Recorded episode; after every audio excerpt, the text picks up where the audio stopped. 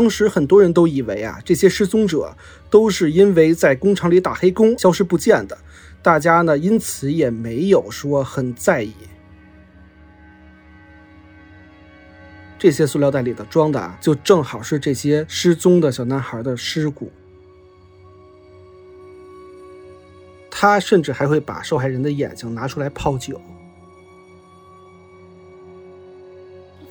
而且在他家呀，挖出了很多尸骨，家中呢挂满了腌好的腊肉，当然这些腊肉都是人肉啊。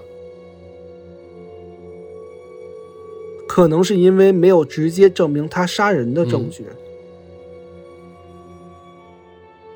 令死者家人非常愤怒的是什么？他杀了这么多人，让这么多个家庭承受了失去亲人的悲痛，在庭上，他居然拒绝向死者家属道歉。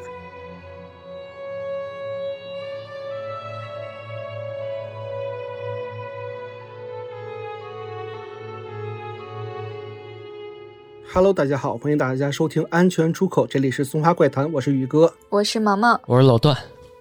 哎，今天我们这个案件啊，是讲杀人狂魔的故事。一般来说，杀人狂魔分尸并以此为食，这个情节似乎只有在电影里，甚至在小说中还可以看到。就像我们之前比较经典的一个电影叫做《德州电锯杀人狂》所讲的这样，但其实它本身也是一个案件，真实案件所改编的。那其实很难想象啊，在我们现实生活中也有这样骇人听闻的事情存在。这个故事啊，就是让人不寒而栗的这个恐怖深渊事件，叫云南鸵鸟肉事件，这个非常有名啊。哦，发生在我们我们云南啊。对，还是一个其实不远。这个案件啊，其实是发生在云南昆明的一个小镇。这个小镇啊是青山绿水，当地人呢主要靠种菜为生。小镇呀，有东西南北四个门儿，而且门外呀还有四个小村儿，所以说这是一个被四个村庄笼绕的一个小镇哦。对，而且是一个依山傍水，就是特别清秀啊。那就是这样一个美丽平和啊，老百姓都安居乐业的一个小镇，可以想想这个同福客栈那种 那种感觉，在零七年被一个恶魔所打破了这个平静。而且在零七年到一二年这短短五年之间啊，小镇呢就开始陆陆续续啊有人失踪，而失踪的地点都在南门就是我不是说东西南北四个门有都有村吗？那我们就暂定它为南门村。嗯，这南门村啊有一家这个储存蔬菜粮食的这个冷库，而且它其实不是一个冷库，它是一个冷库群。就是很多建筑其实都是用来做这个冷藏的，就像我们看仓库似的，它有一号仓库、二号仓库一样的，所以它也是比较复杂这个地点。那失踪的人啊，都是在这个冷库群附近失踪的，而且非常有特点的是，失踪者大多都是十几岁、二十来岁的这个年轻小男孩、青少年。这是一个特定的受害群体，是对，呃，年轻男性，特征还比较明显。非常明显，失踪人数啊，有的说啊是十七人，有的说是二十五人，这个众说纷纭。为什么众说纷纭？因为这个杀人犯最后招供的时候，跟他实际情况是不符的。这个我们往常的案件也都是有所了解，因为你要是这个确定的话，你要有这个真实的尸骨遗骸对照，那有些可能已经没有完整的了，所以就无存了。对对对，就没有办法对证。那至少我们知道的是，在二零一一年，至少有七个男性失踪，而在二零一二年的前四个月啊，就已经有四个人失踪了。那这个犯频率频率还挺频繁的。对，还挺频繁的，而且很难想象这是在一一二年的时代，这已经是我们所谓的互联网时代刚起步了，已经开始近十年的事儿了，这已经很近了。嗯，对，非常近了。而且啊，由于这个南门村附近啊，开设了不少工厂。而这些工厂里的打工人员呢，经常都是使用一些黑工，就是一些没有来路不明的这些人员吧。而且流动流动人口非常高，所以当时很多人都以为啊，这些失踪者都是因为在工厂里打黑工而去这个消失不见的。大家呢，因此也没有说很在意。啊，这是一个迷惑项。对，所以。更令人更可怕的是什么？就是说，这些人失踪并没有让警方引起注意，因此在这短短的五年间，才会有说二十五人会失踪，而且都是特定人群，警方也没有注意到。哦，就被忽视了啊，这个事儿。而且直到这个二零一二年的四月呀，一位这个外地大学生小韩啊，他的他的失踪，才有让记者正式把这些失踪的这些男孩联系在一起的这个机会。嗯，哦。对，然后这个报道啊，是这个捅破了天际啊，真是当时这个报道引起了全社会的轩然大波。相信咱们现在啊再去搜的时候，还有这个相应的报道呢，就把这个村民当中这个五年之间怎么会有那么多小男孩失踪这个疑虑以及这个恐惧啊，就彻底的放在了这个媒体之下，就直接变成连环杀人啊。对，这个时候就像我们之前讲的泰德邦迪一样。都是通过媒体报道去猜测，才会让大家往一块儿想。嗯，对，媒体的力量比较大，这样我觉得才能引起这个民众啊，还有各个方面的一个重视。那见报了以后，警察会不会开始行动啊？对，见报以后啊，也是因为当时社会舆论的压力非常大，所以警察呢也是开启了这个非常迅速的调查，而这个结果也是非常显而易见的。不到一周之内啊，南门村有一个叫大明的这个村民被捕了，而且在被抓捕之后啊，他对自己犯下的罪行呢是供认不讳的，就是说我都招了，我都认了，这就是我干的。哦，那也就是说，这事儿其实只要是引起重视了，一周就搞定了，是吧？也不至于耗那么多长时间。哦，它不是一个特别复杂的事情，甚至很多受害人在的亲属在当时就已经很笃定是他了，只不过因为有一些我们后来有一些讲的一些呃因素吧，才会让他断断续续这个五年之久啊，这个案件才会。公布于天际啊！那这大明是何许人也？他就是最后的嫌疑犯。在之后，警察搜他家的时候，非非常恐怖。为什么？就我们把镜头来到这个二零一二年的五月九号这一天，大明家门口拉起了警戒线。那警方人员呢，在里面不断的搜索，搜索出什么呢？拎出了一个又一个的塑料袋，这些塑料袋里的装的啊。就正好是这些失踪的小男孩的尸骨。那根据大明的说法，他总共杀害了二十来、二十多人，然后更多呢，他自己也记不清楚了。受害者啊，大多数都是男性青年，理由是说什么呀？说他曾经杀了一个女人，觉得肉不好吃。他真的是这样说的吗？啊，对，他是这么说的。这个不光杀还吃，对。哎呦，这个有点恐怖了。对，就是这个，在于我们十年之内，这个事情非常的骇人听闻啊！真是，你要说在，比如说在古代，什么闹饥荒吃人，这个我们文献都有所看到。这个可能是因为这个饥饿，或者因为这个教育程度不高的原因所导致的。嗯，而在于这个如此之近的这个当今社会，还有这种情况发生，真的是我们就是非常的去。匪夷所思，就想知道他到底背后为什么会这样？他这些都是在自己家里面给弄的吗？还是说怎么杀的呀？还是他在杀了人之后啊，他是首先把受害人啊刮骨、剔骨、剔肉，把肉呢都剔下来，然后把骨头埋起来之后，他甚至还会把受害人的眼睛拿出来泡酒。你眼睛泡酒是个什么操作啊？就是你可以理解为像那种药酒之类的，而且我还查过，就当地呀还真有这种习惯。当然，它不是泡的人肉啊，就当地盛产一种美酒，叫做杨林肥酒，肥肉的肥。嗯，对，这个酒啊，诞生于一八八零年，就是当地有一个这个杨林人吧，他创建了这个酒。他是怎么做到的呢？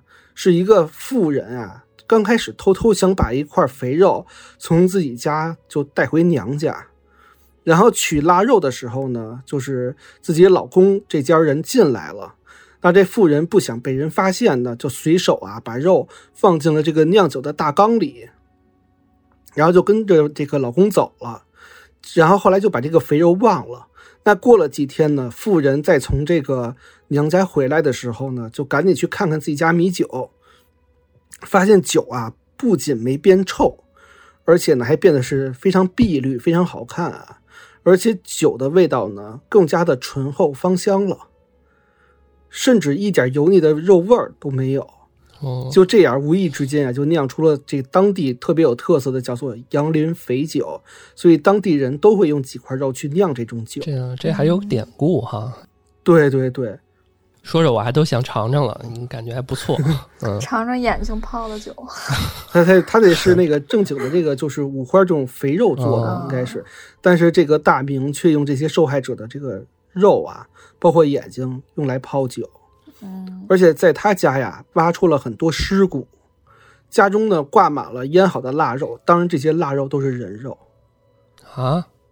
对，腊肉就得取最瘦的那一条。对，所以是基本上都是受害人的大腿肉。大腿肉，哦，对，因为大腿肉就是肌肉多嘛，肚子上肉多，但是他都肥嘛，对吧？所以他就是，呃，都是年轻的小伙子嘛，嗯。是这样的，而且他还养了三条狗，就是这三条狗啊，可能也是吃这些残害受受害者的这个肉啊长大的。为什么这么说？其实我们养狗的这个一些同学知道，如果你给狗吃狗粮，狗的脾气是什么样？如果你给狗喂肉，尤其是那种狼狗，你给它喂生肉，它的脾气跟它的眼睛是不一样的。如果你给它喂人肉，传言啊，喂人肉的时候，就那种坟头，古代的时候有那种狼狼狗，它会去这个这个吃腐尸的时候，它的眼睛是这个红色的，血红色的，在晚上看来。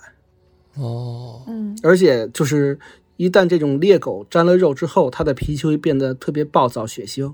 怪不得有所区别，怪不得有些狗场他们都是用那种特生的那种肉，什么藏养藏獒的那些都用大生肉给他们吃嘛。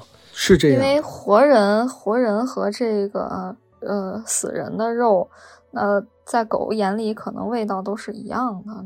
嗯，我自己猜测，新鲜程度不一样。猜测，饿了饿的时候可能都一样吧。所以我想，如果吃了人肉，可能狗眼里那所有的人有可能都是可以吃的食物。是这样的，所以这是非常可怕的事情。嗯。而且他养的这个三个狗啊，如果吃不完的肉，还会有一个什么事情呢？就是后面我们会说到的，当地有一个犯罪团伙，在当时啊，正好在那个贩卖鸵鸟肉。就是说，他们可能卖的是真的鸵鸟肉，但是大明他也顺着卖鸵鸟肉，他卖的可就真不是鸵鸟肉了，就有可能是自己吃不了，然后拿着去卖挣点钱吗？对。因为我们说当时这也是一个云南的一个小乡村，所以大家可能也没有尝过鸵鸟味儿肉什么味儿，也不知道什么样儿。它只要处理好干净之后，可能大家也就不质疑。而且这些都是黑心商贩，所以他们没有固定的这个售卖点儿，他们可能就是沿街售卖，卖完了就完了。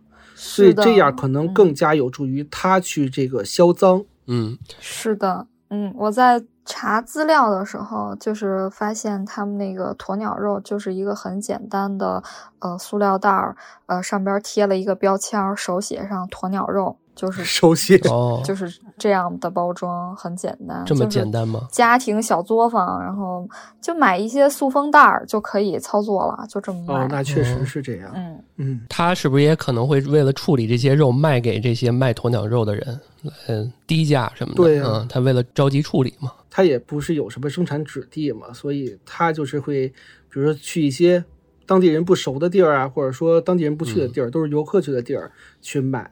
让别人买完之后吃了也不知道，即使有问题也找不到他了。那就换个村儿呗，就不在自己村里买。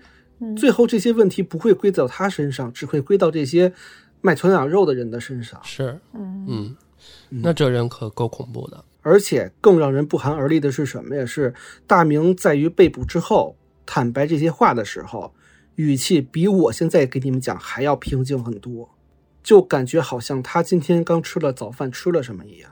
这已经日常了，是吧？吃人肉，他已经成为日常了。就是他已经习以为常，不觉得这是有问题的事儿了。就这种态度啊，让审讯工作的人员啊，就就已经不寒而栗了。就是说，就你能明白这种感觉，就是他是一个什么？对他是一个被吓着的状态，不是一个正常人的心态了。嗯，这人肯定精神有一些问题，我觉得。对，甚至就是审审查人员会觉得他是不是精神病？嗯，他说这种话的时候都非常冷静。但是我在查资料的时候，其实也有一些。呃，都在说他怀疑他到底有没有吃肉的情节，因为一些证据好像并不能，并不能证明直接指向他确实吃了肉，所以这个我们后边还要再讨论一下。对，他为什么会杀那么多人，而且只杀了一些小男孩？对，这个刚刚毛毛也抛出这些问题啊，那我带我们带着毛毛这些提疑问啊。直接进入我们这个大明的这个前世今生，也就是我们来讲讲大明是谁，他怎么为什么这么干？我们的惯例环节。那首先，大明啊是这个小镇南门村的人，他是一九五五年八月十六号出生的，狮子座哈。嗯，在我前两天，我八幺八的八幺六，大大可不必。这是毛毛生日，狮子，这是毛毛生日吧？啊，行，不开玩笑，宇哥继续说。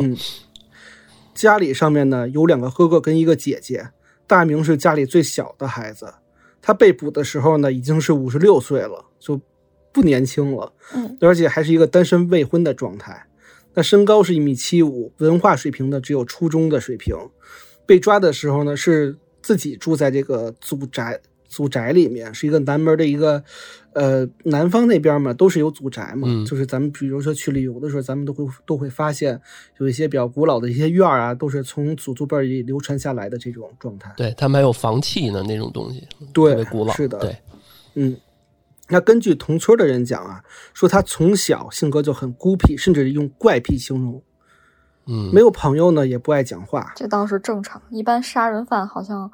多多少少性格都比较奇怪，是对毛毛说的对，而且还有一个特性，也不叫特性，就是很多杀人犯都有的相似点，就是说他们小的时候家庭一定有些问题。嗯嗯，那这回问题也是我们之前也多次聊过的相同情况，就是大明的母亲是一个非常暴力的人，非常暴躁。我之前聊过很多案件，呃，绿河杀手，对。包括泰德邦迪，包括很多，他们都是因为母亲非常暴力。嗯，那爱德蒙不也是吗？对，对的，肯伯，对，嗯，对，他也是一个，他们都是一个母亲非常暴力的人，对孩子呢，经常是动不动就打骂，而且是连自己老公也是欺负的这种，就是一个俗话说就是母老虎吧。嗯，是这，那也是曾经啊，长期虐打，不仅对孩子打骂，对儿媳妇也是。下狠手啊！这都不分这个了，这这儿媳妇进门了就是自己人了是吗？也照打？对，没有吧？我觉得很多就是比较封建的这个家庭，儿媳妇该是外人还是外人，而且这个是当时的那个年代啊，他还是呃几十年前，五几年嘛，对吧？对，确实是，但是那个年代确实就是会有这样的问题吧？只能说，那。这样的这个母亲啊，导致这个大明的两个哥哥，这两个家庭呢，跟这个本家就是关系变得非常恶劣，以至于后来这两个哥哥的家庭都脱离了这个大明他们家本身，嗯，自己出去住了呗，这就躲了，躲了，嗯嗯，对，躲了，我惹不起，我躲得起，对吧？那甚至有传言说呀，说有人看到大明他妈曾经在喝酒的时候呢。把卖酒的人给杀了，但这件事儿也是谣传，没有得到证实。那就可能从大明被抓以后，就传着传着就传成这样。对，也有可能是因为就是从。很早之前就流传了，可能不仅是因为大明这个村的人流动性可能不是那么高，所以呢都有谣传。对，嗯，可能他们他妈这种狠人啊，对他妈这种狠人，估计整个街坊四邻的都都都懂，都了解，杀了个人也不稀奇。对，对，所以他的邻居啊也都躲着不跟他们家来往。嗯嗯嗯，妈妈非常凶猛，那孩子呢也是怎么样，跟着混蛋。你别看他大哥二哥不是躲了吗？但是他的二哥呀，曾经在一九八零年的时候呢，在菜市场跟邻居争吵的时候，这一气之下呀，拿这锄头就奔着对方头就去了，几乎是把对方整个头都给锄了下来。哎呦，那这要稍微使点劲，脑袋就碎了。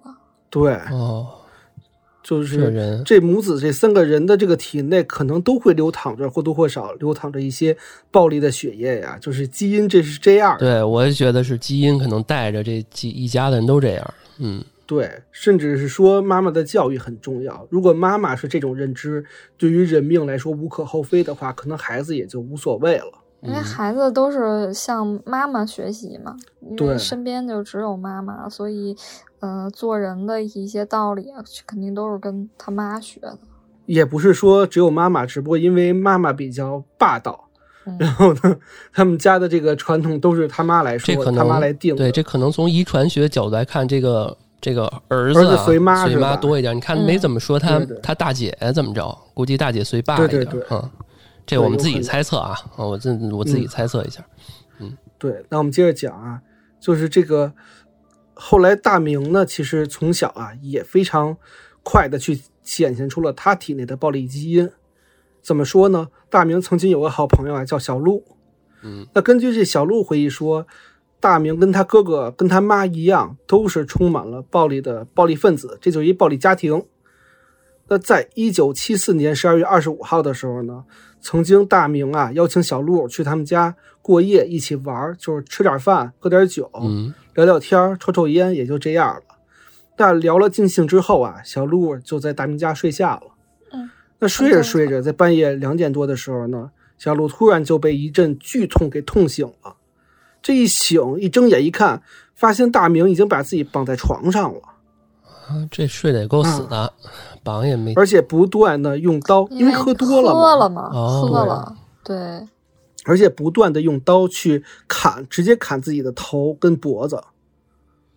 哎呦，这都是那这个时候就急了啊！对，那这时候小鹿就急了，急了这就嚷嚷嘛。那正好他爸妈也没睡着，也没睡实，他爸就赶紧起来把大明给制止了，不然小鹿也就命丧黄泉了。这都砍脖子和脑袋了。就是可能差那么一两秒，这拥护什么呀？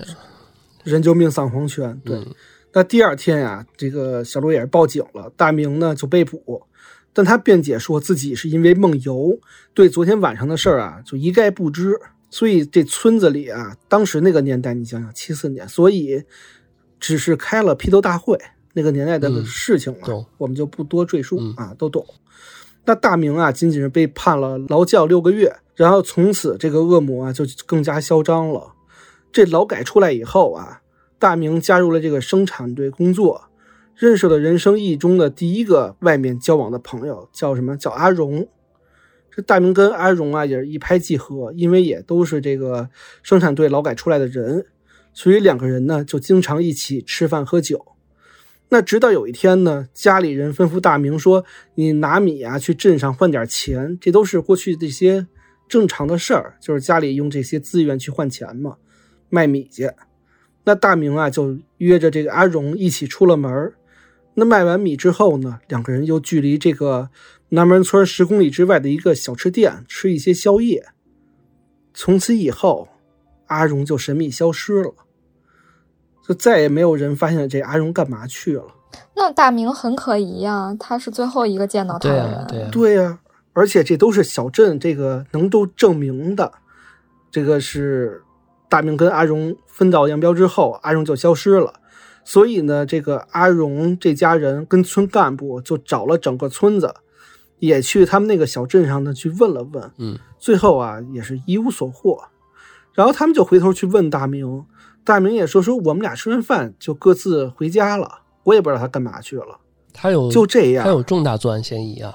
因为当然有，对吧？所以呢，他家人也非常怀疑，说的话不一定是真的。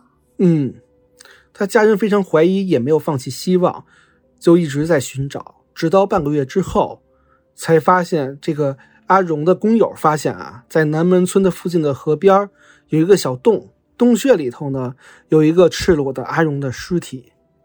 啊，就是阿荣，就是阿荣。那这阿荣的家人呢也报了警。警方啊，就立刻把大明作为重大嫌疑人。嗯，因为他们是一起最后失踪的这个最后一个人嘛，对吧？嗯，而且也有人目击证人说，说曾经看到过大明在当天晚上推着一辆能够放下一个人的这种手推小小板车，在村里呢慢慢游荡。那这么一联想，有可能是杀了人以后拿这个板车运尸体。对啊，这人证啊，这感觉就是。对呀。人证都在哈，那警方啊也是理所应当的把大明带回派出所，直接去调查去审问。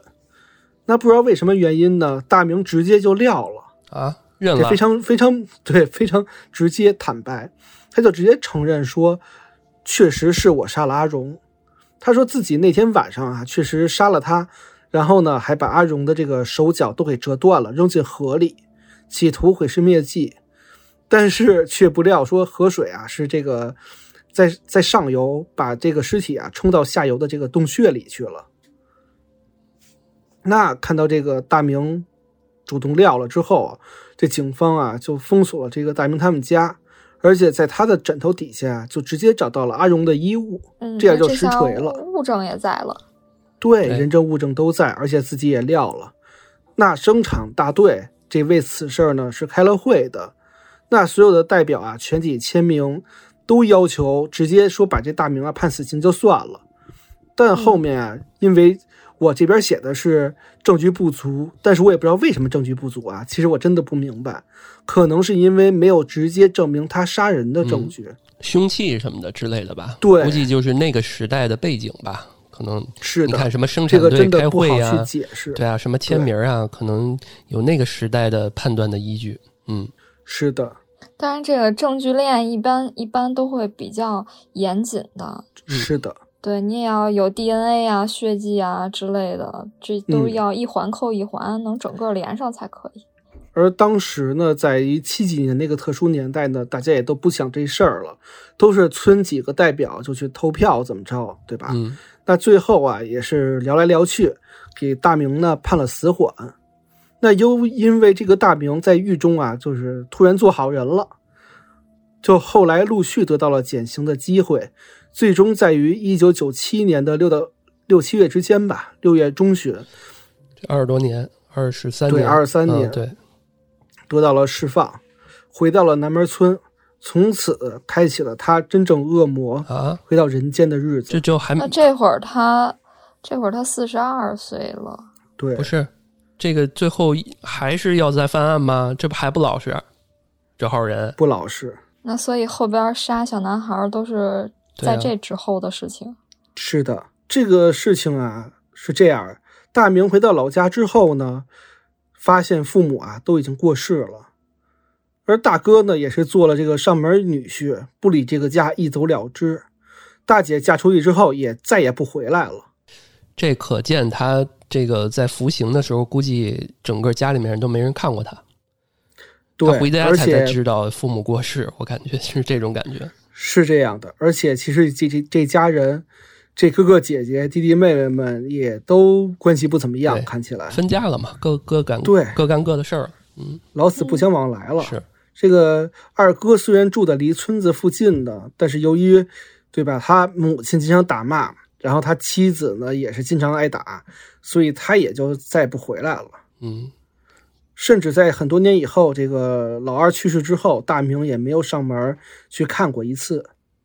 嗯嗯，这个就这家就是过得苦大仇深，非常分离，已经没有家了。对对，没有家庭概念，都是仇恨。是，然后就这样，大明啊，当然是独自生活啊，这个靠种田为生，一人守着老宅子呗。对，而且之前说他们去卖米换钱，说明他有。这个良田去那个种水稻，这时间一晃啊，就来到了零八年。政府呢，当时赶上这个对南门村土地进行集体的收购开发，那包括卖这个老宅以及他们家这地啊，大明就得了三万多块钱补偿。嗯，这不少。就零八年那个时候，其实怎么说呢，在于这个边远地区，农村他可能还真算点钱。那当地啊，这个月薪三千已经是高薪人群了。你想想，三万块钱，相当于十十个月工资，是吧？可以做点小买卖什么的。对的。那拿到钱之后啊，大明也是在附近啊建了一个冷藏库，就是我们前面所提到这个冷库。嗯。然后收租子为生，所以他从此也不用再种地了。挺好，有点头脑，就就就做生意了嘛，对吧？对。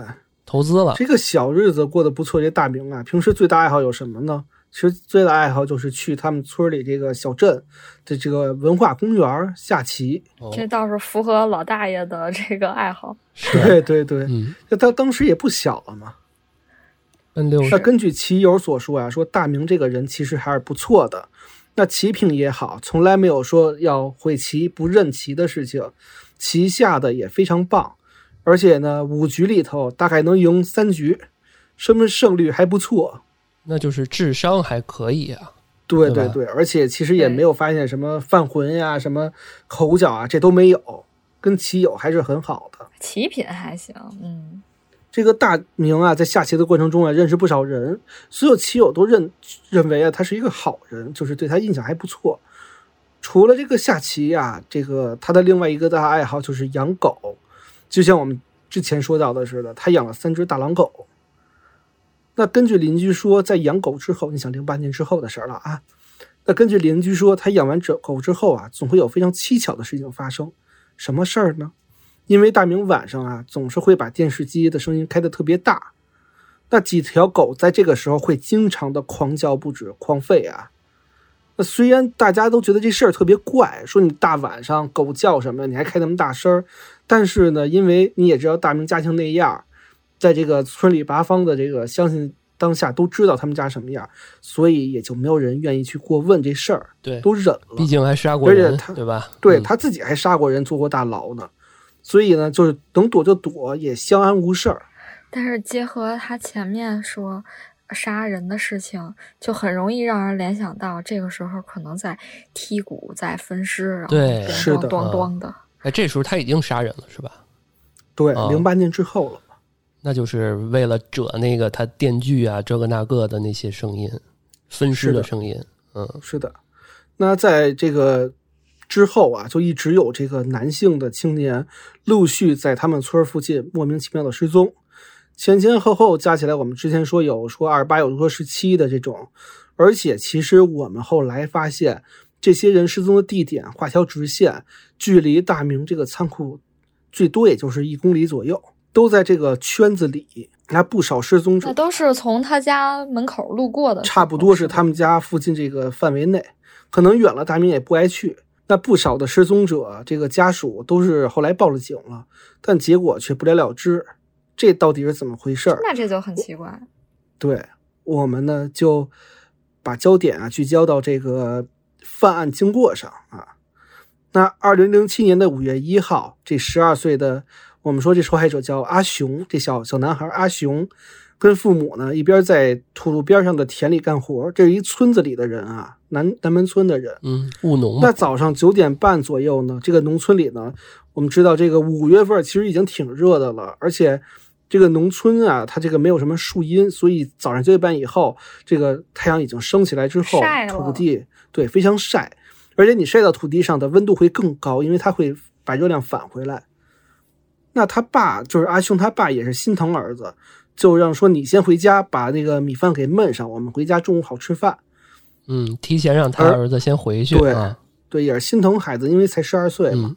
那阿雄由于前一天呢，把自己的外套啊忘在了另外一块田里面，他要先去那边取一个外套，再走回这个南门村。而这个冷库啊，就是阿雄回家的必经之路。嗯，走进了大明的范围。对。但当时根据这个阿雄父母接近中午回家的时候呢，这个发现阿雄并不在家，米饭也没有焖，这就怀疑说是不是说阿雄找去同对呀玩去了，就找同学玩去了。但是打电话问完之后，发现都没有见到他，他就去那个另外一块田，他不是说去拿衣服吗？发现那件衣服啊依然躺在菜地里，没动过，就还没到那块田里呢。对。然后父母呢，也是在终于在当天下午五点的时候呢，闷不住了，去这个小镇的派出所报案了。嗯，那在得知这个阿雄失踪之后啊，这村里有一个大妈就告诉这个阿雄他爸说，他在当天上午啊，看到阿雄走在一个河堤上，大概半个小时之后的，他也发现大明也同样走过这个河堤，还来来回回走了两遍。但是因为当时啊，大明已经出去十年了，而且当时他下棋什么的人品都挺不错，所以呢，这村子里啊也没把这个当回事儿。警察也没有往这个方向去怀疑，这事儿就这么过去了啊，就算了，这孩子不这点就让人感觉还没找着啊。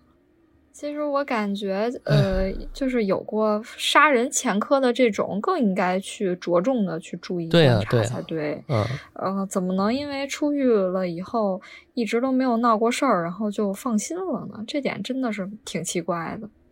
是这样的，怎么说呢？那是那个年代特有的独有性，所以跟现在这个社会，它是有一些。脱节的地方的，所以就是，而且他已经出狱了十年了。嗯，在大雄失踪的第二年，也就是零八年，这个邻村十五岁的小男孩，我们叫他小杨。小杨在放学途中啊，经过大明家的一个菜地，然后呢，突然遇到了大明。大明就跟他说：“说，哎，小杨，你帮我抬个木头吧。”然后就把他骗到了地里。大明也是趁着这个小杨不是要蹲下身抬木头的时候吗？就突然从背后勒住了小杨的脖子。最后小杨是拼命的挣扎，还是十五岁有点劲儿了，把绳子呢给挣断了，才得以逃脱。不过最后这杨家人也没有报案，为什么没有？呃，首先我猜测啊，第一是你没有直接证据，当时那么证据确凿，大明都没有判死刑。第二是这村里人或多或少都知道大明他们家什么样。你要是真给他报了警，他出来了，你没有把他送进去，那这个后果呀，这是很难设想的。还是有点胆小怕事。对，所以他就躲了。这事儿呢，也就一直只能是在这个村民当中去流传，也没有拿出来说，就不敢招这种这种人了。嗯，对，嗯，这三年之后啊，这个另外一个受害人小俊，小俊他爸呢，听了这个事儿之后啊。就立刻要求派出所去调查大明，而这个派出所回复的是什么呀？说我们去查了，这大明啊就一神经病，嗯，对吧？那小俊他爸要求这个调查大明这个请求发出去没多久呢，大明就再次出手了，但不过这一次啊，意外的失手，终于是招来了警察的这个关注。其实这个关注也仅仅是关注，后面也没有过多的怀疑。这是怎么回事呢？就是在于这个一一年十二月的一个晚上，大概十点左右，一名高中生，我们叫他小圆儿啊，下晚自习呢回家路上啊遭到了袭击，就从学校到他们的他们家的距离呢只有二百米，那基本上二百米的距离，我们知道走出来之后大概五分钟就差不多了，对吧？那也就是走出校门大约五分钟的时候呢。这个小圆就看见大明空着手走在自己的前面，就走着走着呢，走到一个小土坡的时候呢，小圆小跑跑到大明前面的时候呢，大明悄悄地从他背后跟了过去，然后突然用一根汽车的这个内胎啊制成的一个橡皮套，却套住了小圆的脖子，直接把他拖到了树林里面。小圆也是本能的一只手抓住这个。皮带，另外一只手呢就不停的去打这个大明的头跟腰，在被大约啊拖了五米左右，这小袁也是奋力呼救啊，这终于有人呢是听到了呼救声，这真不容易。你想，农村晚上十点，这个树林里了都，还真的有人，真的是这个幸运，老天去眷顾。但有人听到了呼救声之后啊，连忙冲出来救人。大明看到有人呢，就想想要跑。然后却被地上这个树根就突然绊倒在地了，这小袁跟另外两个小伙子啊，就一起把这大明摁住捕获了。哎，这个时候这大明失手，是不是警察该去有所作为了？这个对呀，得个正着啊，这相当于对呀。尤其是这小圆，这后来他爸妈就出来了，就直质问大明说：“你干嘛呢？对吧？”大明说：“啊，我啊是在抓贼。”这反应我抓的是小圆儿，他偷我们家菜地。这反应真快啊！嗯，对，就是得反打一口，对吧？反咬一口。然后呢，小圆这家人也二话没说，就直接报警了。那在派出所，大明的说辞又一次又变了，说：“哎，我跟这孩子闹着玩呢，我不是真的想要弄他。”这瞎话说的，上来就四招闹着玩。对。然后因为小圆去医院检查之后啊，并没有受伤。而警方就居然对小袁的家人说：“哎，你们别理他，离他远点这大明有神经病，他以前啊就杀过人。”这孩子呢也没有受到太严重的伤害，就过去吧。你们要立案，其实也是比较有难度的，这次算了吧。这警察逻辑也是真可以了啊！只要没受事儿不如少一事对啊，对，怎么都是这样。只要没死，对吧？你你他就是神经病，你别理他，就这这逻辑。嗯，对。那小圆的家人也是无可奈何，也就只能接受了这个说法，因为毕竟警察也是仅仅在做笔录之后就把大明放了。对，这样之后就没有工作了，是吧？对呀，立案调查事儿都多呀。是在经过这个事情之后啊，这所有的人就提高警惕了，就他们都认为大明喝酒之后就会发疯，然后呢就跟孩子说说你们啊都回家的时候，尤其晚上千万别走那地儿啊。那地儿的那个遇到大明可弄你们，这引起重视了是个好事儿。嗯，对，那所有人都避着大明走，从此以后大明也就变得更加孤僻了，是，甚至呢也不与人交谈，他也没法交谈，因为别人也不会理他了。对，公园那些下棋的也都不理他了，对吧？对，嗯，也都不跟不跟他支招了，对吧？这个行径啊也变得越发的诡异了。后来他甚至还会到山上去坟地里偷祭品吃。不仅吃，他会收集起来呢，再卖出去，啊，卖给其他村民，其他这个村的村民。而且呢，还有村民就留意到说，大明晚上啊，会经常推着一辆小板车在村里游荡。啊，这太恐怖！但依旧没有人呢，将这个失踪事件整体的连在一起，指向大明。这我们是知道了，他杀了那么多人，所以才知道他这是推着尸体在村里走来走去。我我们现在就会发现什么呀？就是大明是个神经病，已经成为了他的保护符了。是的，无论他干嘛，无论是受害者也好，还是警方也好，当事人也好，还是村民也好，都会说：“哎呀，他是神经病就算了。”那这件事情就就给他带来了天然的保护伞，他可以为所欲为。嗯嗯，就不管多过分的行为。都可以用精神有问题来解释。是的，其实因为在法律上，精神病还是受到不一样的保护的。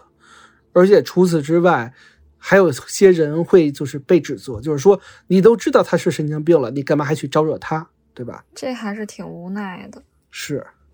而这个阿雄的父亲听到这个事情之后呢，这个心中啊就是非常的 还更加怀疑了，非常确信这个阿雄的死啊一定是大明下的手。他就去当地的派出所去信访办，再不行他就去市里去举报。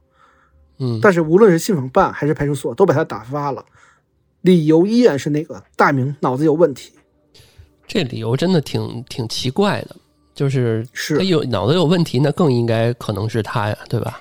就说是精神有问题，为什么不收进精神病院？所以说，其实可能是一个说死，就还是多就是懒，特别像什么呀？我说一个场景，就是村民都觉得他是神经病，神经病，他之前杀过人，然后呢，他也没人理他，他就是一傻子，所以他就跟孩子们玩，闹着玩嗯，就是你就很容易想象到，就是村里有永远有那几个大傻子。哦，对，是啊，对，然后欺负孩子。我小时候还遇到过呢，去我老家他们那村有一个大傻子，就天天咬我。咬你可还行？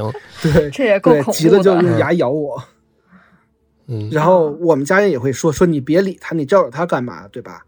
都会有这种情况。是是，小镇派出所这个态度呢，如此不以为然，是非常助长这大明的气焰的。我们这么说，如果警察在与小圆受袭击之后去他家里搜一搜，甚至是让这个村民留意一下他的行踪。那么之后，这几个小男孩可能都不会死了。就像之前他犯那次案，他认了那次，不就搜了一下他家嘛，对吧？对你要是狠狠的去查他一下，可能他也就招了。嗯，但是你连理都不理人家，所以总是让他逃跑。对这事儿，如若不是因为有一个外地大学生小韩，这个小韩后来失踪之后，小韩妈特别厉害，我们这边得给这个小韩妈鼓个掌。他妈是一个最坚持不懈寻找答案的人，如果不是因为他妈这么厉害，这个事情可能现在我都讲不出来了。已经，嗯，就至少不会这么短时间内，可能时间还会延长，是吧？不至于对，还会破五年就结束了。嗯，是。这小韩是怎么回事呢？这小韩是这样啊，他啊是九三年出生人。这个是云南云南的这个当地人，在一二年的时候呢，呃，大概他十九岁，在云南的这个工商学院读书，后来就毕业了。毕业之后啊，就分配工作呢，他就去了昆明的一家这个工程勘探公司。那公司啊，就把他去派到了这个当地，就是咱们现在事发这个小镇去实习。嗯，负责什么呢？负责当地的这个地基勘探工作。就是下工地了嘛，说白了，嗯，那就在一二年的四月二十五号这一天，其实是小韩刚在这公司实习的第十三天，也就是两周之后。那早上七点来钟啊，叫小韩跟同事一起从宿舍往工地上就上班，顺路呢也都是买个早饭什么的。吃完饭之后啊，大概在八点半这会儿，这个经理让小韩。绕回这个办公区去，去他们家取两个这个资料，并且呢，帮一个同事啊取个手机。其实这公司这个办公区是几栋楼挨在一起的民房，也就是员工的这个宿舍区都挨在一起。那从工地到办公区步行也就二十分钟。那途中呢也会经过这个冷库，啊，又是这个万恶的冷库，就是在这儿失踪的。嗯，对。那小韩的手机就记载显示说，他在九点零一分的时候，这个同学给他打电话，他们聊了几句话之后呢，因为这个信号的问题，小韩就说说我晚点再给你打过来，但之后就再也没联系到了。这个是小韩手机上的最后的一个活动行为，嗯，失联了，就从这一刻开始，嗯，对。那当天也是有同事啊，在这个寝室去赖床，就没上班。然后看到小韩回来取东西呢，就撺掇他说：“哎，咱俩去网吧吧，别这个干了，今天咱们逃了吧，对吧？”然后小韩说：“不行，这个当地这个老板还等着我取材料呢，我不能那什么。”嗯。然后那同事就说：“说你把身份证借我上个网，我这个不行。”这挺熟悉的这个流程。对对对。那早上九点十分左右呢，这小韩拿完资料之后，就从这公司的后门离开了。他是抄了一条小土路。前往这个施工的工地，然后到了早上十点，小韩就再没回来，没有回到工地。那当时这个需要这个材料的郭经理呢，就打电话啊，问他说：“你你去哪儿了？怎么还不回来呀？我还要着急要材料呢，对吧？”那发现小韩的手机已经关机了。那当时是因为要盯着仪器，所以这个郭经理呢也没办法抽身。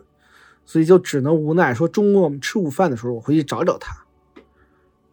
那到了中午一点左右的时候呢，这郭经理一行人就回到这办公区吃饭，就回去找这个小韩。听说小韩早上呢已经拿拿了资料回工地了，顿时他就觉得不对劲儿，然后他就让工人呢在附近的网吧、旅馆、森林、水塘都找小韩。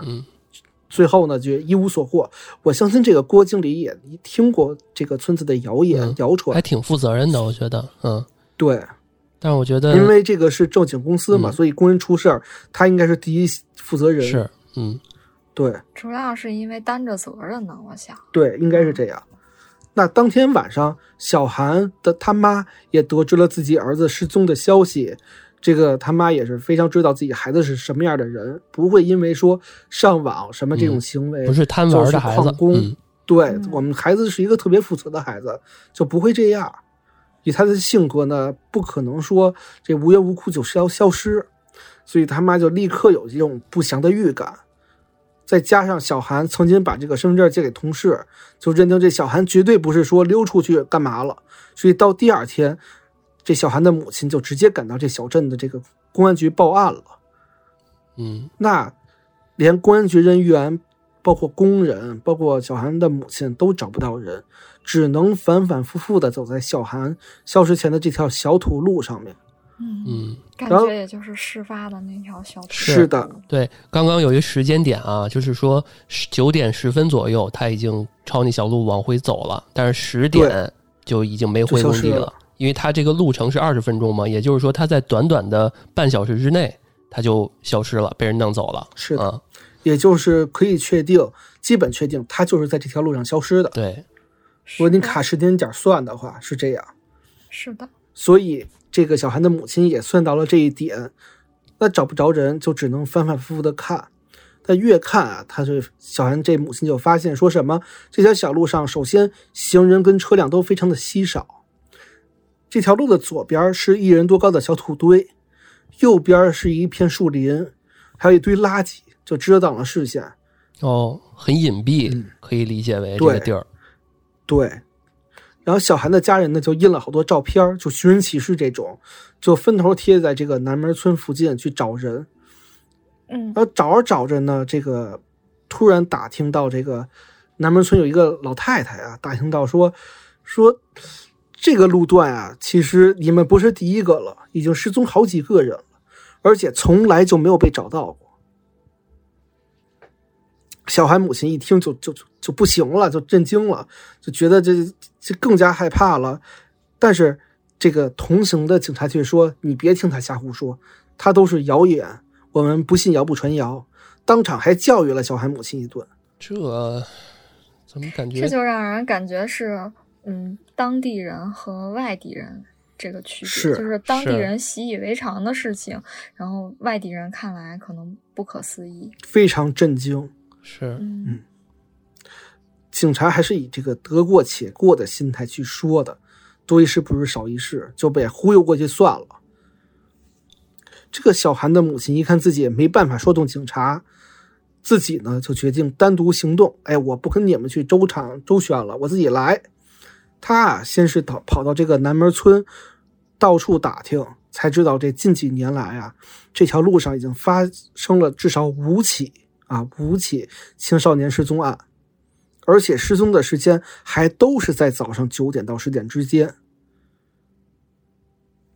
然后，这小韩的母亲把这几个失踪的人地点一穿，才发现，他们这几个人消失的地方围成一个圈儿，圈儿的正中间就是这个南门村的冷库。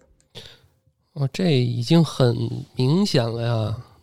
对，都画成圈了，能不明显吗？对吧？但是我觉得，以当地警察的这迂腐的程度来看的话，即使他就把这块板儿，这个他分析这块板儿给警察看，警察估计也不会帮他的。对，我觉得小韩母亲也是深知这个道理，所以不查的水落石出，他可能不会轻易的告诉警察这个事情真相，因为你告诉了也没有用，对吧？是，这不调查就不知道什么，一调查真是吓一跳。这背后牵扯出了很多孩子失踪的情况，这我们来梳理一下。这都是他妈妈调查出来的，对，这都是他妈一手调查出来的。警察还不如他妈妈呢，哎，真的是。这母亲真是这母爱的伟大，在这儿真的是值得去尊重。我们来听听都是哪些调查情况。对他最先发现的是小伟失踪案，因为就在小韩失踪前两个月啊，那里嘎更就刚发生了一起更加离奇的失踪案。这隔壁村啊，有一孩子叫小伟，大概十七岁左右。这小伟啊，初中毕业之后就不念了，说这个我也念不懂，不念了。然后正好小伟他叔啊，是这个冷库第十三库的老板，就是他们承包了第十三库。哦呦，这冷库这么大？对，特别大，就是它是一个群体，它有很多号。哦，嗯，这小伟啊，就到这冷库上班了。那在一二年二月十九号的上午九点半。还是九点半到十点，小伟在吃过一包方便面之后呢，就跟他叔说：“哎，叔叔，我去上个厕所，对吧？那个厕所其实特别简单，就是一个公共厕所，而且是刚修不久，就在冷库后面二十米的这个土路口，就是我们说的那个那条土路。嗯，那路口有个厕所，就上一厕所。小伟呢，到十点以后都没有回来。那这蹲的是够久的。是啊。他叔就就说了，说这孩子也没吃多少，怎么蹲那么久啊，对吧？这个赶紧给他打电话问问吧，什么情况？一打电话关机，当时就慌了，因为当场的人都知道这种情况，一二年了，五年了，这失踪多少了？就赶紧联想，就联想起了这这几个冷库周边的这个男孩失踪案吧，这就马上啊召集这个小伟的朋友同学，赶紧去这附近的山上去找找吧。但找也找不着，下午就赶紧去报警了。其实这冷库四周其实没有那么偏僻，怎么说呢？冷库本身是有几个员工的，十几个员工啊。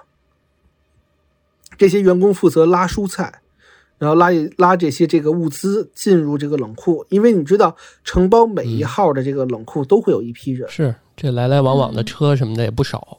嗯，对，甚至有几十个、十几个都不都少说了。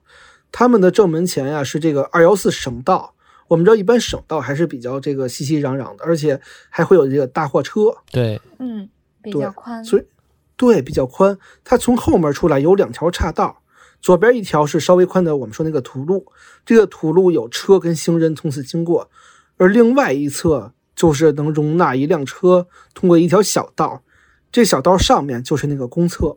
哦，这就是那具体位置了。这就对是那条小土路呗。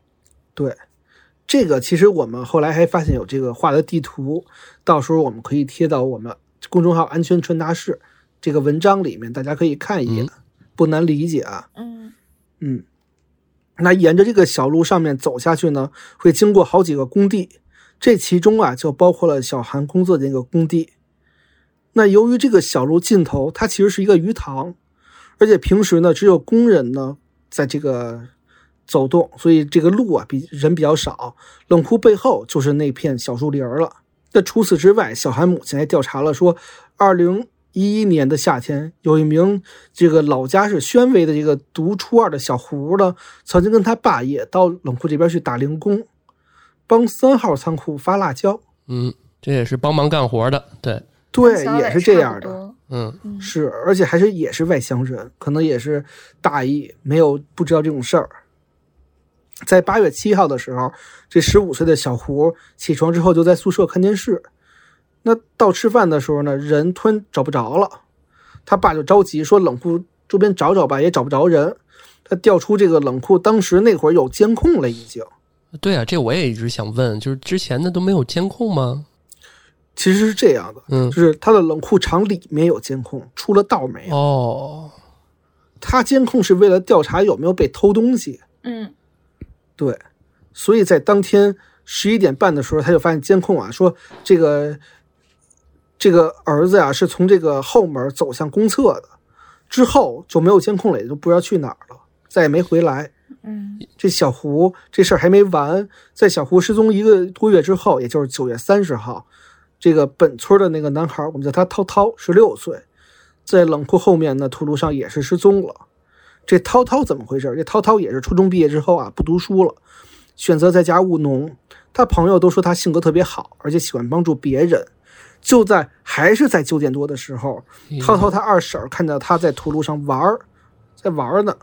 到了九点半呢，涛涛就突然给他二婶跟他当时那个小孩也有女朋友啊，给他女朋友打电话，但他们都因为当时不知道干嘛就没看手机，就没接到电话。那十点多的时候呢，他二婶看到电话了，就拨回去，发现那个时候手机已经关机了。这遇害了。可能遭遇不测。嗯，对，说明可能那个时候涛涛打的就是求救手机。也有可能的。这也太猖獗了，这个这都都是已经这么多都是九点半到十点了，这这还不注，意？就这个路段。是啊，嗯你说这二婶跟他女朋友要知道是因为这电话，涛涛没了得多糟心啊！是啊，对，这种例子应该也不少，遇害的这种，嗯，是得后悔一辈子。我跟你说，多难受啊！这小韩他妈在搜集了这么多情况之后，而且他发现跟以往那些失踪孩子的父母不一样，就是这个小韩他妈比较厉害。为什么呢？因为他这次没有相信当地派出所，因为过去这些父母不都是去派出所之后不了了之了吗？嗯，那这回小韩他妈比较高明，他干嘛呢？他交给了报社。求助于媒体，走媒体，嗯，对，这就是我们之前说的这这一段了，就是说报社在于这个二零一二年五月三号的时候，也就是小韩失踪一周之后呢，发了一篇独家报道，名为《小青年离奇走丢，牵出连环失踪案》这么一个文章。这个报社就直接把十九岁的小韩，还有这个阿雄，对吧？小俊、涛涛、小伟这帮人，小胡都联系在一起，称之为连环失踪案。因为这些蹊跷的失踪啊，都发生在于这个二幺四省道大概两公里之内，它宽也就是呃零点五公里这个长方形区域之内，而而且又是在这个冷库区两侧，这已经很小了，这个范围。对，其实就是已经划定了。嗯，在报道发出之后呢，大家刚开始还猜呢，猜什么呀？说有没有可能这些男孩啊是被卖出去当那个苦力了？为什么这么说？因为之前在一二年四月的时候，就有一个当地大学生，我们叫他大雷吧，大雷在大街上走的时候，突然。大街上啊，走的时候突然被一个面面包车直接给压上车。后来发现大雷被压过去干嘛呢？在黑砖厂、黑砖窑里头，被迫当这个黑劳工劳动了十八天，自己偷摸跑出来报案。那个时候就是比较偏僻的地方，确实会有这种事儿。对，就是抓苦力呢，就是对，好好走在街上就被抓进车上了。是这个，其实我们只是在这个电视剧我看到过。就给人摁到车不知道干嘛去了？就这这么抓人，真是有点那什么。所以当地都猜测说，这些男孩有有没有可能，对吧？是被拐卖到这个黑砖窑去干苦力了。其实要真是这样还好呢，起码说孩子还活着有可能。而且对于很多家长来说，为什么没有那么拼命？因为他们都因为这个事儿去愿意相信自己孩子还活着。而且就在小小镇附近啊，就有三十多家这种砖窑厂。那这些父母就一起说：“咱们这个受害者，这个这个小队啊，一起去附近把所有的窑厂转了个遍。”嗯，甚至这个小俊的父亲就特别有毅力，他为了找儿子，从玉玉溪开始到宜良这个地方，找了一百多家砖厂。哎呀，这个真的是母爱的伟大，可怜天爱父母心。这我想起你说的那个《亲爱的》里面一堆。一堆父母在找孩子那个感觉，我估计就是那种，哎真的是一样，对，还是相信自己孩子还活着那种，那种感觉，嗯，是在零七年开始，所有这个失踪者的家属都曾经去这个派出所报过案，但是派出所的接待人员回答的都永远是，哦，是这样，我们会查的，这个大饼啊，别管他，他是一个神经病，对。这就跟回答了一个“哦”一样，嗯，对，连句号甚至都没有，只有小伟的家属找了那么多之后，得到了警方出具的这个报案回执单，其他的家属甚至连这个回执单都没有，说你不需要。这警察真是不作为，真是。从我们回到这个报道吧，五月三号之后，这个报道见报之后，几几大官媒就发威了。因为这个真的很骇人听闻，而且真的需要大官媒去发威，所以我们的新华网、搜狐、法制晚报、都市时报全都有刊登。在这边跟这个官方说一下，我们的所有东西都是经过这些报道去去提取的。嗯，然后这个转被这些新华网、搜狐，包括什么中国新闻网之类的转载了六十多次。这才让这个事情轰动在于这个我们大众的视线里，这还是媒体的影响力啊！对媒体的影响力，那时候没有热搜，要有热搜的话，肯定都是一直霸榜第一了。嗯，然后这几篇报道最重要的作用之一，就是把推倒了这个信息壁垒，让很多受害人家庭的这个家庭看到了报道，才知道哦，原来这个地方有这么多跟我们家一样的失踪案发生。所以这些家长就纷纷都起来，直接去找记者，说自己家庭的遭遇了。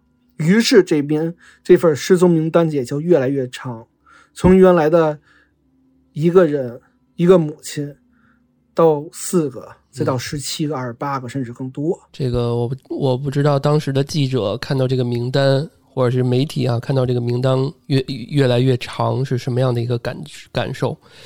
就是。可能又觉得哎呀，这事儿扩大了，赶紧能找到，然后越来越长，又觉得很悲观，觉得哎呀，原来有这么多人都在是遇害的这种风险之内。嗯，而且根据媒体收到的消息啊，从零五年到一二年之间，小镇地区至少有十七个男性年轻男性失踪，这个数字还不包括那些我们之前不是说有一些家庭他没报过案吗？嗯，对，对他躲了，他忍了。还有一些是虽然在警方那有记录，但是从来没有曝光过的失踪者都算，这些还不算。那后来根据法院的认定啊，只在二零一一年就有八名男孩遇害，只有一名侥幸逃脱。事实上是怎么样的？事实上其实更恐怖。为什么这么说？后来警察不是把大明给逮了吗？从他们家搜出了五十多双鞋，不一样的鞋。啊，那就说明很有可能有五十多个受害者。是的，哦，五十多双啊，五十多双鞋，不一样的人穿的呢。我说正好是二十多双，也正常，那就至少五十个人了，感觉。嗯，对，因为每一个受害者只可能穿一双鞋，他不能带好多双鞋。啊，嗯，你解释的太好了。嗯，说的真棒。嗯啊，好。五月三号当天晚上啊，这个公安局就联合当地的这个刑侦刑侦刑侦支队，哎呀，我这个嘴呀，嗯，到点了，嗯嗯，到点了。刑侦支队跟这个公安局啊，就联合一起成立了这个失踪人员专案小组。很快，两天之内，他们就通报了一个情况，确认失踪人员小韩被害，犯罪嫌疑人大明被刑事拘留。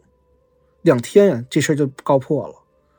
这么简单的事儿，却拖了这么多年，还是得靠媒体，靠舆论。真的是，这我就又都不知道该说什么了，就又气愤又觉得悲伤。这个事情是非常气愤悲伤，因为这个事情到当今为止还会会被发生。所以就是说，为什么现在有一些人就很乐意去，动不动有点什么事儿就发个微。对，发个微，然后就借助一些舆论的这些力量嘛。它确实有用，但是也会被一些呃居心不良的人所利用。嗯，我们话说回来啊，在于这个一二年五月七号的时候，这个警察就进入了大明的这个宿住所进行搜查。这个老老宅啊，它有这个几个杂物间、卧室、厨房，它是一排的，就像平房一样嘛，从西向东排列。他们搜到什么？他们搜到了小恒的手机、电话卡、银行卡，还有一些身份证，并且通过 DNA 鉴定确认小孩已经被害了，尸体呢是遭到了肢解。甚至警方发现的不止这些，抓捕人员进入这个大明家之后啊，发现刚开始没有看到受害者的这个尸体，后来问了问大明，就说说。他们都在这个鸵鸟肉里面。后来经过专案组的多方了解，才发现他们挖了大明老宅的菜园子跟地窖，发现小树林有很多人骨，而这些在厨房南墙下面用空心砖跟木板砌起来的平台之下，找到了五个带桶盖的塑料桶，一只为蓝色，四只为白色，这里面分别泡着人类的人体组织，有的桶是肌肉，有的桶是四肢，有的桶是内脏。这就是他所谓的鸵鸟肉，哦，这给我解惑了。哎，我还说呢，我说这鸵鸟肉是啥意思？就像我们前面说的，前面我们说过这个卖卖卖鸵鸟肉，嗯嗯，怪不得这个厨房这个灶台下面西边一点的地方放了三个陶罐，其中靠北墙那个陶罐装的是什么？是大肠，人体大肠组织。哎呀，都快吐了。平台的东侧木板上有一个大床，大床上呢叠放了六个编织袋，里面装的是什么？是受害者的衣服、手机、证件、双肩包。在卧室的南墙上挂了一块三色的塑料布，在布下面的地上啊放着四个金属盘，也装着数量不等的这个人体残骸、骨头之类的。在我们之前聊过一些连环杀人。凶手的时候，他们也或多或少有这种把受害者的遗物，包括一些肢体保留下来作为自己战利品的这种特殊变态癖好。对，收集这种部位、人体组织部位什么的，皮呀什么的都有。甚至在于卧室沙发下面还有一个皮箱子，里面是专门放鞋的。卧室悬挂的衣服架子上头晾着的是死者的袜子。厨房里头还有一个木盒，木盒里面放的是一些风干了的人体皮肤，上面玫瑰花还有五猪的图案。这个图案是什么？跟大家说一下，这个纹身，这是一个纹身，纹身的花纹正好是二零一一年九月失踪的涛涛的纹身。哦，后来跟这个给涛涛做纹身的老板取证说，这老板说自己当时还记，至今还记得，涛涛是在一年之前，也就是一零年的时候，涛涛十六岁的时候，在左胸纹了一个红色的玫瑰花在旁边纹了一个带翅膀的小猪。这而大明把它们割下来做了收藏。这真的是像很多这种连环杀手一样啊，都留着这种物品或者遗骸当这个纪念品。是的。那根据大明交代啊，他是在家附近路人稀少的土路上呢，在这个树林里面，趁这个受害人不备的时候实施突袭暴力。就像我们之前说的一样，他是用这个胶皮带双手勒着脖子，导致这个受害人窒息或者是死亡或者昏厥。然后用板车把他们拖回家，所以当时这个目击证人看的都是对的。他是不是不杀人的时候也会挺平常拿着那个板儿推什么东西之类的？所以就才不会。应该是那个板儿就是装蔬菜的那种大板车，怪不得就不会被人发现呢。是不会不会很奇怪。是嗯嗯。后来大明还供述过说，我还杀过一个叫什么俊的。杀了这个人之后，是小俊啊，是，啊，杀了这个人之后，我就去下棋了。路过农贸市场的时候呢，我还看见这个墙上贴着这个人的寻人启事。寻人启事是这么写的：说这个男孩十六岁。那我还记得这个小男孩还有一部手机在我家呢。这个让我想起那个白银案那个高成勇，还跟人家聊呢，说这个，哎呀，我觉得这个人应该不是这么杀的，应该是这么杀的，等等等等，特别平淡啊。对，当时还还有印象，就是说，呃，有的人去听课，听这个如何防范这个被白银案这个罪犯，然后去侵犯这样的课，然后当时他就在底下听，在下面听着呢。对这他妈太恐怖！当时是有一个新闻记录是这样描述的，很多犯罪连环杀手他都会。再回到他曾经犯的地方去欣赏自己的作品，就是享受这个过程，莫名的这种快感，估计是。看所有人都抓不到他，他做了这么惊世骇俗的事情之后，所有人为了他的事情去讨论，他会觉得很享受。嗯，对。他杀大明说，他杀这个小俊的时候啊，杀人地点是在小树林的土路上，当时大明上坡。大明是下坡，这个小军是上坡，然后大明就伸手从他肩膀这个位置去捏他的脖子，直接把他摁在地上，捏了三到五分钟，人就被他捏死了。于是把尸体放在路边，在公路上呢，用这个板车把尸体拉回去，搜了搜两个口袋，啊，把尸体包在板上，在口袋呢盖在这个上半身把尸体拉回家之后，分尸埋尸。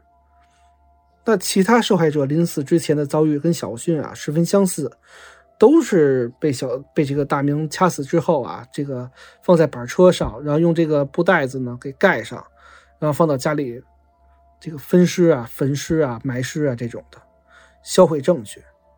那警方还在大明的家里搜出了杀猪刀、砍刀、弯刀等各种刀具。根据大明交代啊，他是一块木板上，他是在一块木板上进行分尸的。那我们这块啊，基本上大明的犯罪现实事实是已经交代完了，我们就该把这个焦点聚焦回来了。呃，之前老段也问过，说这个卖鸵鸟肉是怎么回事儿？嗯，甚至大明有没有把这个受害人当做这个鸵鸟肉卖给村民呢？最后这个案件审查结果爆出来说，大明不仅虐杀了男青年，还把他们的肉，啊，用这个受害者的残肉。喂了他的三条狗，吃不完的肉呢，还假装说是鸵鸟肉上街售卖。嗯，这个开篇我们也说过。嗯嗯嗯，但我之前查资料的时候，就是这些说法都是呃庭审啊，然后包括这个判决书啊都没有提到，然后这些都可能是猜测，或者说确实呃有有所隐瞒。嗯，对。就是民间呀，就是大家一直都把它称为食人魔，呃，但是官方资料上，就包括一些主流媒体，其实也都是只说他通过碎尸啊、焚烧啊、掩埋啊多种方式去销毁罪证，就没有提他真的吃人的事儿，就让大家觉得到底是呃封锁消息呢，还是确实没有这个事儿，然后是大家传的很邪乎呢？嗯。呃，其实我也在想，为什么？因为是不是觉得当地人也一直在售卖鸵鸟肉，所以如果他真的说了，当地这个恐慌是非常大的。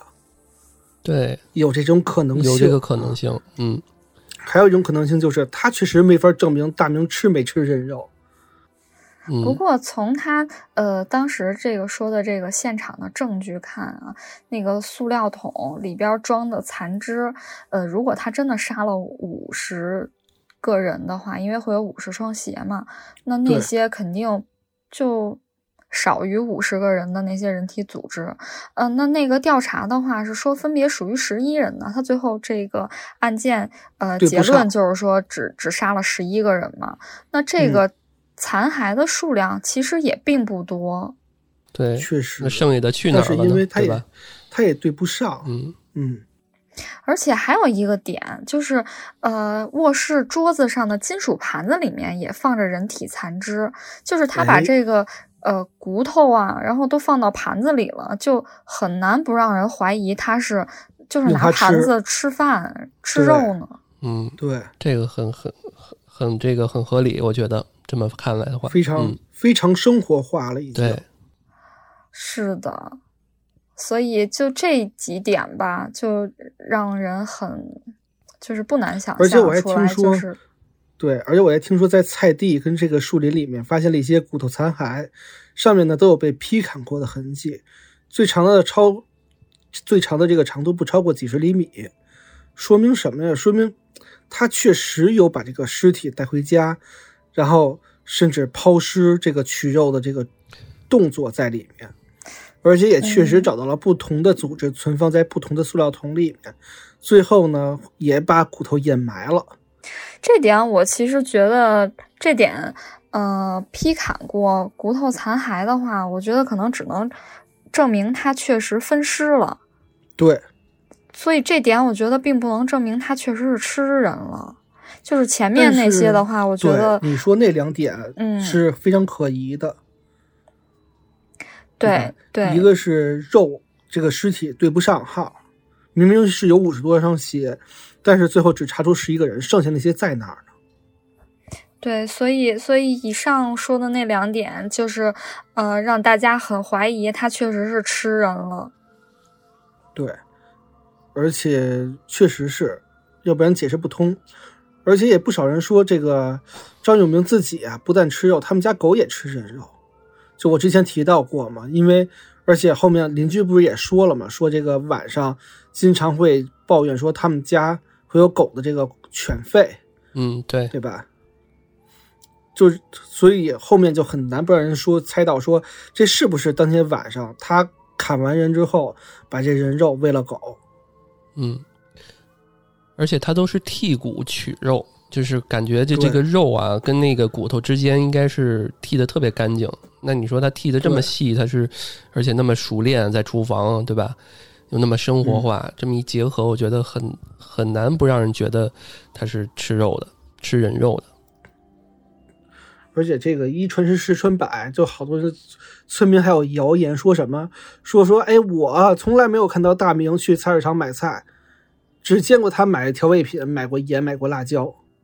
哦，不过这个就感觉有一点像传的比较邪乎了。对，有点像这个 谣言，这有点那个过分。也就是，就算就算真的吃人的话，怎么可能这一辈子一颗菜也不吃呢？对他们家有菜地，有对 对，他们家种了大米跟菜菜地。主要是看他有没有买这个别的这种动物的肉，总要吃点别的吧。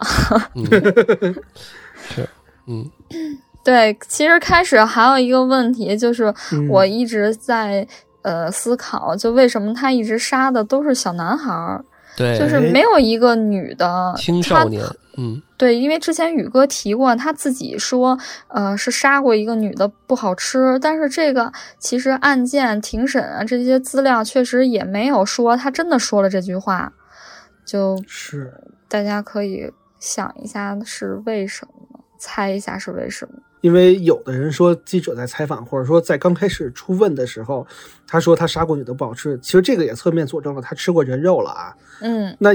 但是庭审跟最终的这个证据表明，他没有说过这话，就是至少说没有曝光过他说过这话。嗯嗯，那他为什么吃小男孩？是不是因为真的是这样，还是因为呃一些别的？比如说他童年他比较怕他妈，对吧？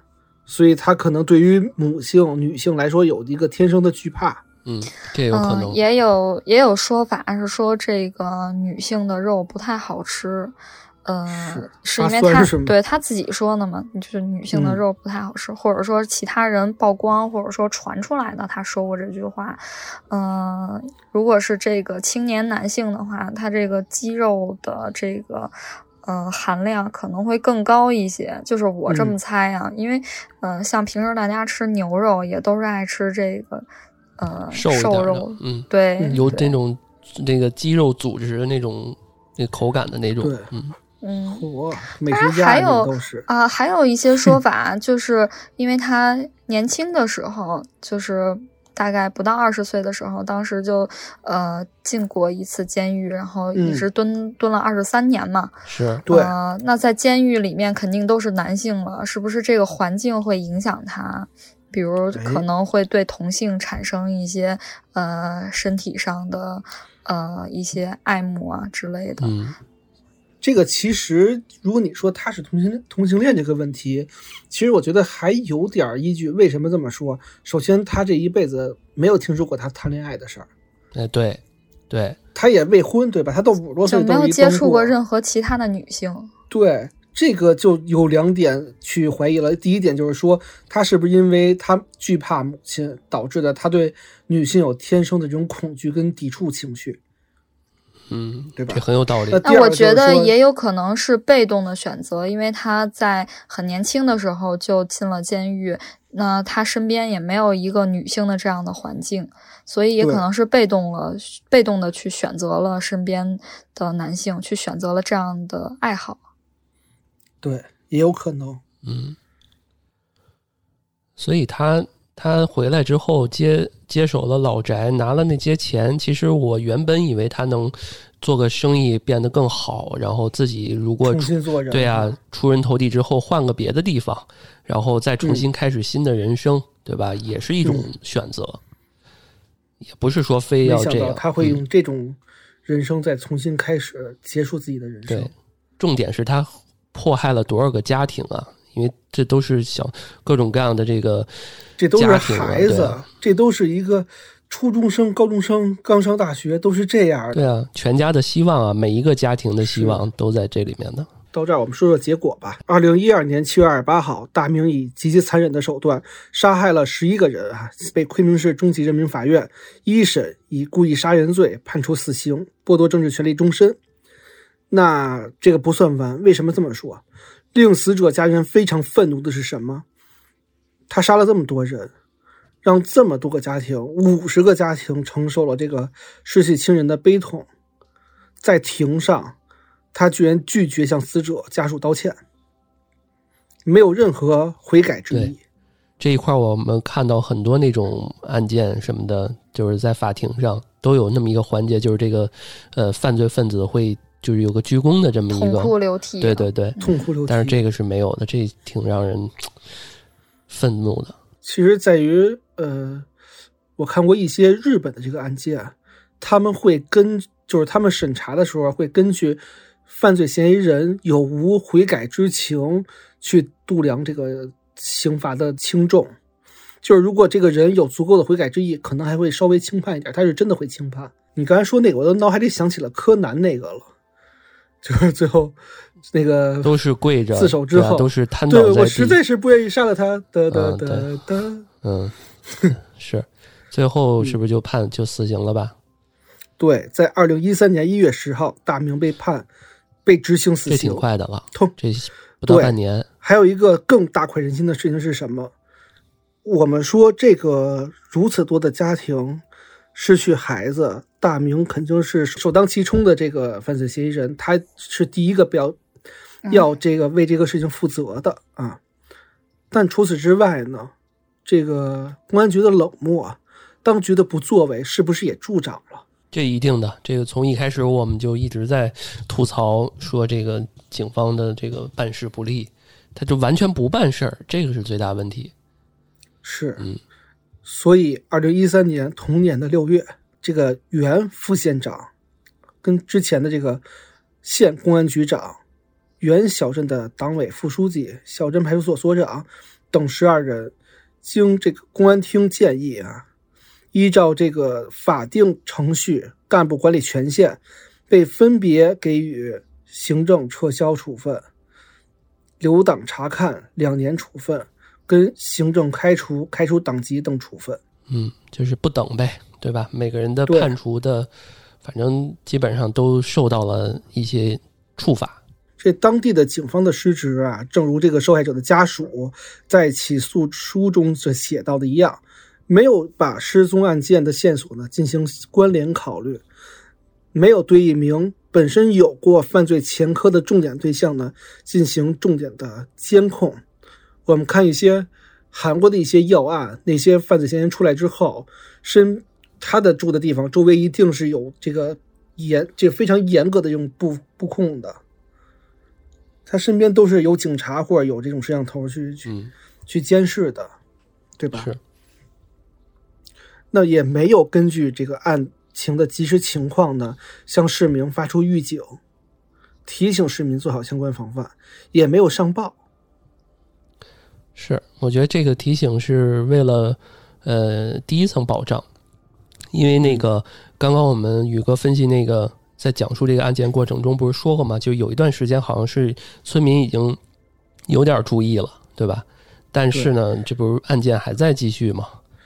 因为有一些外来的不知道啊，他刚来呀，也是这个这个小镇被什么收购了，肯定也商业化比较多了，可能会有一些人流上的这个人的一些流动啊什么的。这个案件做了这么多啊，从泰德邦迪到绿河杀手，我们也讲过劳荣枝，到这个扫黑风暴的孙小果，其实孙小果这样还挺像的，也是云南的，嗯，还挺像的。这个历史给我们所有人的这个教训都是非常惨痛的，都是以真实的鲜血为代价去付出的。如果像如果说像大明这样的犯罪人啊，这个几乎存在于每一个年代、每一个社会的话，那么各扫门前雪的这个街里街坊，以及敷衍了事的办案人，就是这个事件的助燃剂。是，对，使之使这个案件最终。演化成这么一个震惊世人的杀戮。我们再往前推，如果他真的在当时七几年被判死刑而不死缓，就可能没有这么多事儿了。甚至如果是第一个失踪人报案的时候，警察真的去搜一下，也就没有这么多了。嗯，理想总是美好的，现实总是冰冷残酷的。是，我们也是借鉴到最后，希望这个。有家庭的，或者说有孩子的人，就是多多在意一下自己孩子的这个情况，以及身边的这个保护。对，也希望这些已经遇害的这个这些青少年们嘛，就是安可以安息吧，因为这么一个杀人魔，最终得到了他应有的惩罚。对。当然，我们也希望法律能够更加的完善。那我们的法律从业者呢，也都能够秉承自己的呃工作理念，然后去更好的为人正义原则。对。另外，给那位妈妈点赞吧。啊，没有她这件事情，真的可能还要会荼毒这个当地社会更长的时间。还有这些真正有良知的媒体人。没有他们是不会有这些的。那今天我们这个案件就分享在这儿吧。呃，感谢大家收听《安全出口》，这里是松花怪谈二楼，我是宇哥，我是毛毛，我是老段，下期再见，咱们下期再见，下期再见，拜拜。